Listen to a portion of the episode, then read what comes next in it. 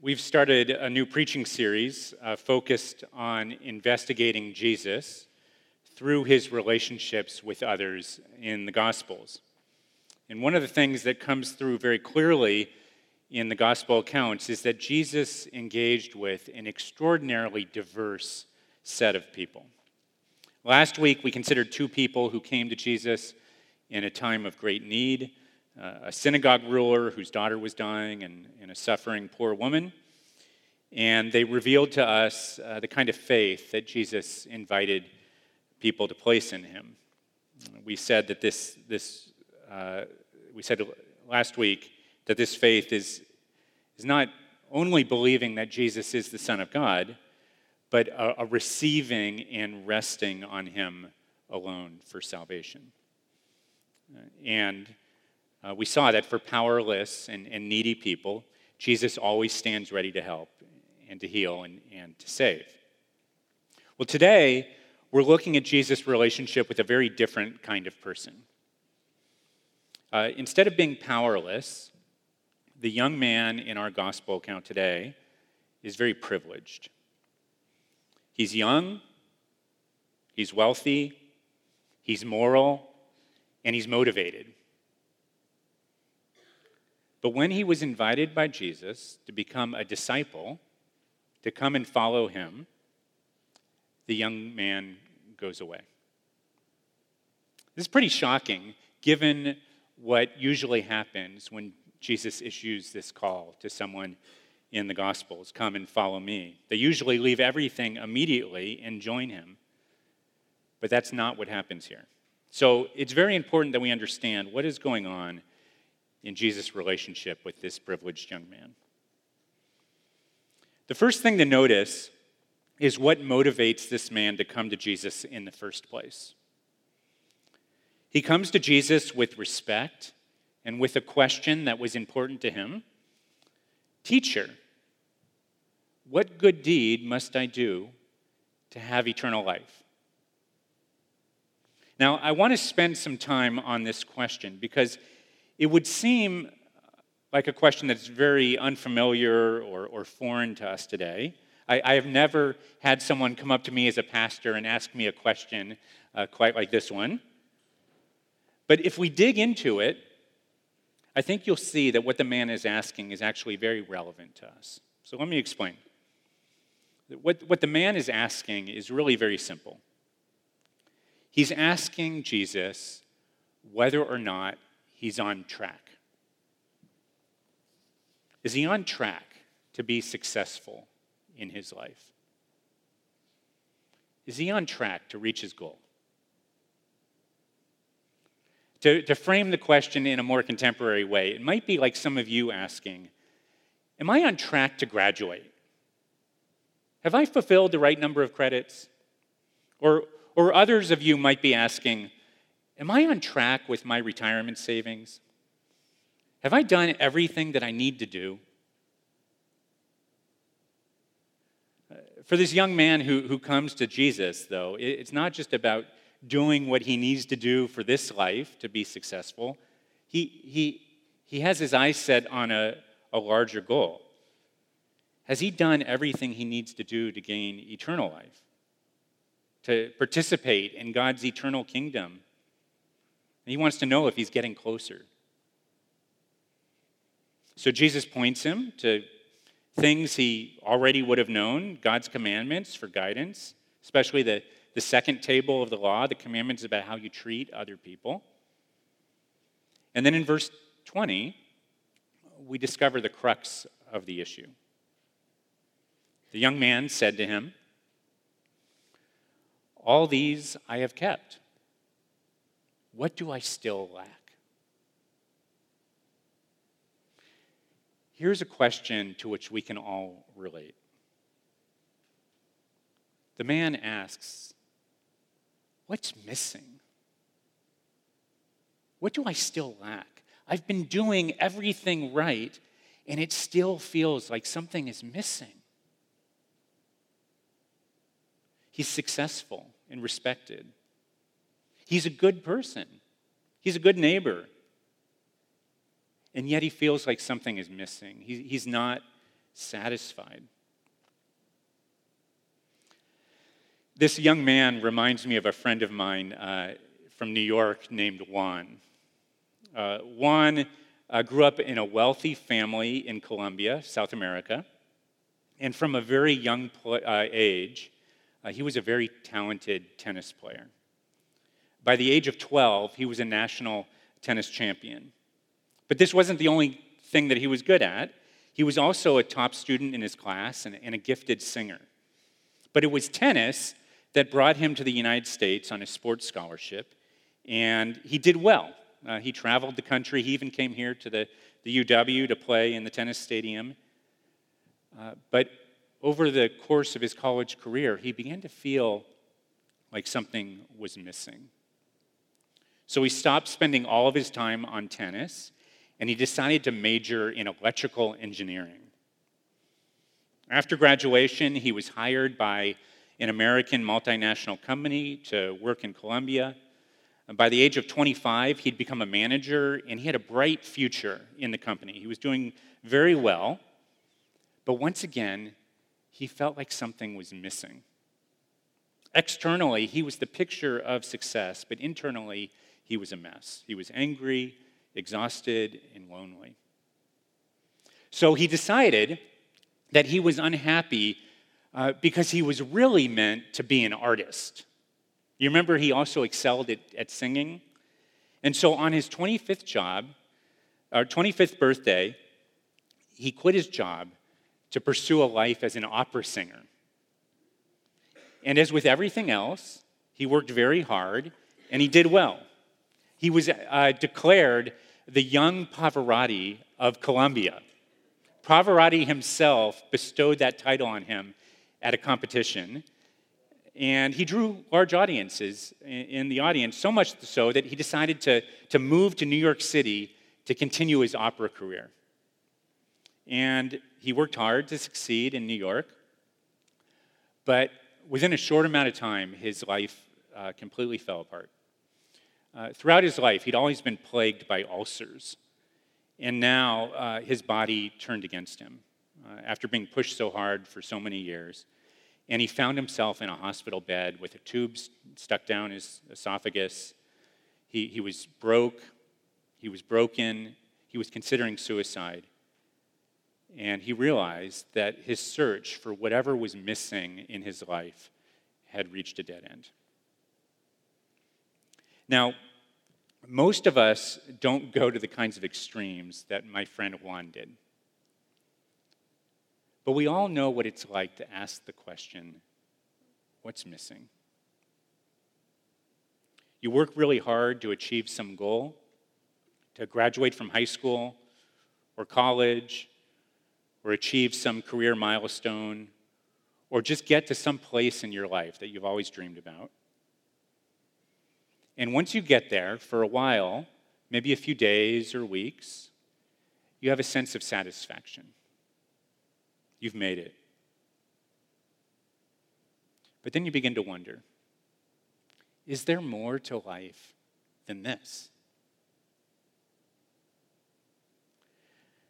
The 17th century philosopher and mathematician Blaise Pascal noticed this dynamic in his own life, and he wrote the following about this sense of craving and searching. What else does this craving proclaim but that there once was in man a true happiness, of which all that now remains is an empty trace? This he tries to, in vain to fill with everything around him. This he tries in vain to fill with everything around him, though none can help since this infinite abyss can be filled only with an infinite and immutable object, in other words, by God Himself. The young man in our text today came to Jesus looking for answers. He was spiritually serious, he'd led a moral life. On the outside, everything looked good, but he senses that something was still missing. All these I have kept what do I still lack? Jesus answers his question in verse 21. Jesus said to him, If you would be perfect, go sell what you possess and give to the poor, and you will have treasure in heaven, and come follow me. And when the young man heard this, he went away sorrowful, for he had great possessions. There are two ways of understanding what Jesus says here. On the one hand, he might be saying that all Christians are called to a life of poverty and should sell their possessions to follow Jesus.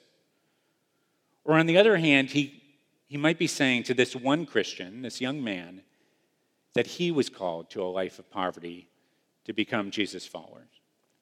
And this is the question people have often wrestled with in this text. Is this command meant for all Christians or only for the young man? I, w- I want you to see today two things. First, that there are some good reasons for thinking that Jesus was speaking specifically to this young man. But second, this does not make Jesus' words any easier for the rest of us. Let me show you what I mean. First, why do I think Jesus was speaking specifically to this young man? For one thing, uh, we're not told in the Gospels that Jesus said this kind of thing regularly. Know, he often warns about the dangers of trusting in wealth, but he didn't command anyone else to sell everything that they have.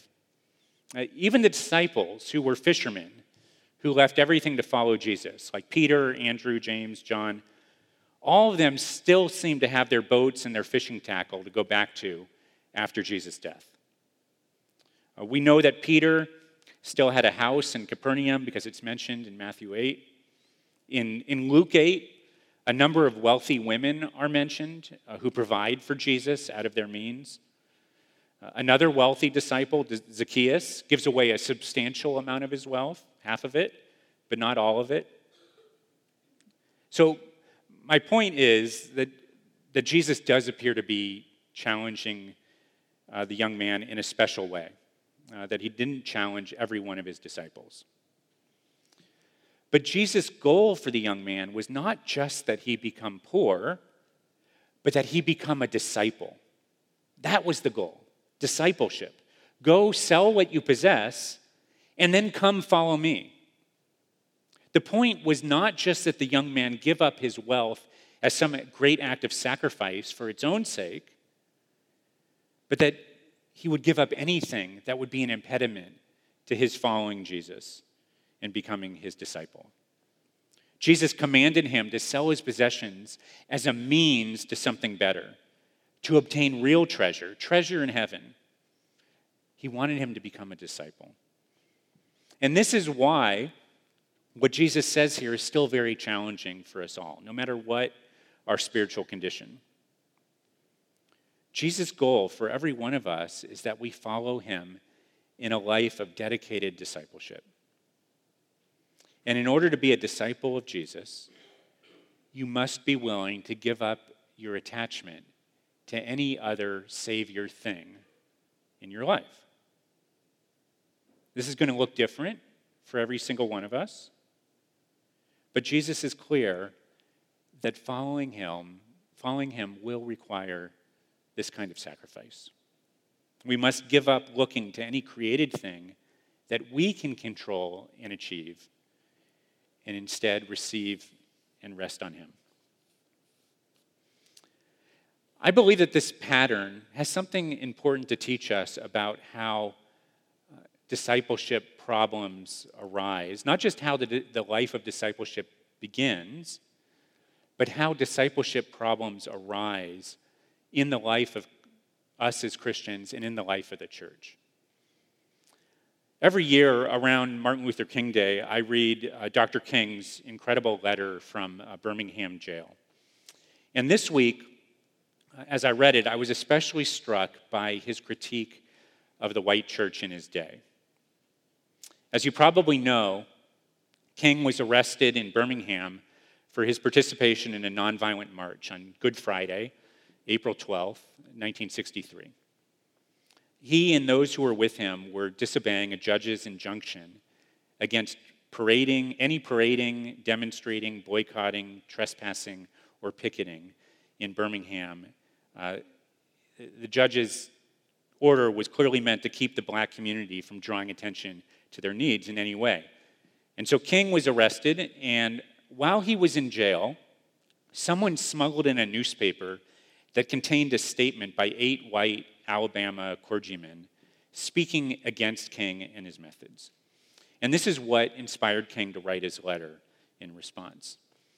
And in the letter, King praises some things that a few white church leaders have done well.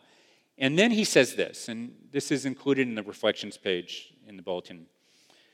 Uh, he, he wrote, But despite these notable exceptions, I must honestly reiterate that I have been disappointed with the church.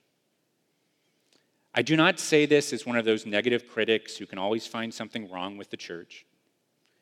I say this as a minister of the gospel who loves the church, who is nurtured in its bosom, who has been sustained by its spiritual blessings, and who will remain true to it as long as the cord of life shall lengthen. In deep disappointment, I have wept over the laxity of the church. But be assured that my tears have been tears of love. There can be no deep disappointment where there is not deep love. Yes, I see the church as the body of Christ, but oh, how we have blemished and scarred that body through social neglect and through fear of being nonconformists. I'll let you read the rest of that quote later. I encourage you to read the whole letter, but what I want you to notice here is how King holds together both his love for the church as the body of Christ and his deep disappointment over its failures. This is a perennial problem and, and, and one that we still struggle with today. But I think that the story of the rich young man can help us understand uh, the failure of the church and point us toward a solution. This man's problem is, is not that he is disobedient or immoral in any way. As we've said, he's outwardly a good person. But something stands in the way of his becoming a disciple of Jesus and obeying him from the heart. His possessions are ultimately more valuable to him than a relationship with Jesus. This is what is always the case when we see Christians in the church or Christian leaders who fall short in their public witness or commitment to Christ. Something besides Jesus has become more motivating or more valuable than a love for Him as Savior and Lord. In the same way, this is what Dr. King was saying to the white church in 1963. Fear and an unwillingness to sacrifice for their black brothers and sisters had blemished and scarred the body of Christ. Whether it was idolatry of money or power, there was something that prevented them from following Jesus through loving their black brothers and sisters. How should we respond when this happens? Uh, let's take a look at how Jesus responds to the young man who goes away sorrowful. Notice that Jesus does let him go. He speaks the truth, he makes the invitation clear, and then he lets this young man make his own decision. I see Jesus here as like the father in the parable of the prodigal son. Just as the father in that parable lets his son go into the far country Jesus lets this man go, and he tells his disciples that it's a difficult situation. He said, Truly I say to you, only with difficulty will a rich person enter the kingdom of heaven. Again, I tell you, it is easier for a camel to go through the eye of a needle than for a rich person to enter the kingdom of God. When the disciples heard this, they were greatly astonished, saying, Who then can be saved? But Jesus looked at them and said, with man, this is impossible, but with God, all things are possible. What is the solution for discipleship failures in ourselves or in others? The solution is not just to do better. That's where we often want to go, to just push and morally challenge. But that's like the camel going through the eye of a needle. Remember, this young man is, so, is already so good in, in so many ways. Instead, what is needed is a transformation of the heart, something only God can do, so that we no longer rely on our own goodness, but instead rely on Christ's goodness for us. The Bible's word for this kind of heart transformation is repentance. Last week, we talked about faith as receiving and resting on Christ. A faith and repentance are like two sides of the same coin, they always go together. When we repent, we turn away from other sources of satisfaction in order to turn toward Jesus. In repentance, we give up our own self reliance and instead pursue a wholehearted reliance on Christ. As we heard in our call to confession today from Isaiah, in repentance and rest is your salvation. In quietness and trust is your strength. When we repent, we give up those things in our life that we find more beautiful and more motivating than our love for Jesus. If we say that we love him while also clinging to any created thing, we make it into an idol, whether it's wealth or comfort, status, success, or freedom. What we're doing is we're saying to God, What I really need is for you to give me something besides yourself. But the gospel declares that God has already given us everything in the person and work of Jesus so that we might enjoy union and communion with Him. When you see the depth of His love and His grace, then what seems impossible becomes possible. You will gladly obey and give up your greatest treasure in order to pursue fellowship with Him. What's more, your obedience in other areas of your, of your life that may seem impossible to you now, whether it's with regard to money or sex or power. That when you see the fullness of God's love and His grace for you in Christ, you will also begin to hear Jesus' commands differently because you'll no longer see them as a threat, but as a way to grow closer to Him. Earlier, I told the story of my tennis star, engineer, opera singer friend, Juan, and how he ended up in a hospital in New Jersey with bleeding ulcers. Uh, he was desperate and alone. Uh, but shortly before going into the hospital, he had met some Christians associated with a church in downtown Manhattan. Uh, they heard that he was in the hospital, and they stepped in to care for him in, in a remarkable way. Over the course of the next year, they gave him a place to live food, clothing, medication, and friendship. They showed him a kindness that wasn't dependent on his achievements or his reputation. And they told him about this Jesus who loved him and even died for him. Juan placed his trust in Christ, and eventually he married uh, one of the women who cared for him during this time. He became a new person. Uh, he gave up the pursuit of a life of fame. He got a regular job and started a family he decided that he would rather have Jesus than anything else in the world. We don't know what happened ultimately to the young man who walked away from Jesus. I like to think that he found his way back eventually.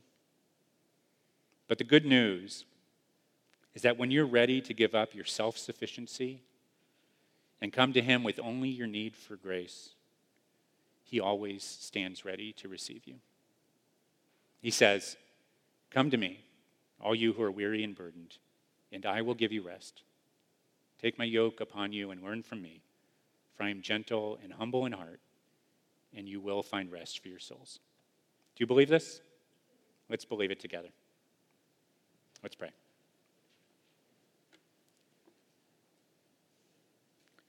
Father God, we pray today for your grace Please forgive us for all the ways in which we seek satisfaction apart from you. Help us to see Jesus and his love more clearly so that we might have the courage to follow him and a willing heart to give up anything in order to be his disciple. By your Spirit, would you make us the people that you call us to be so that we might be faithful and fruitful for you? In Christ's name we pray. Amen.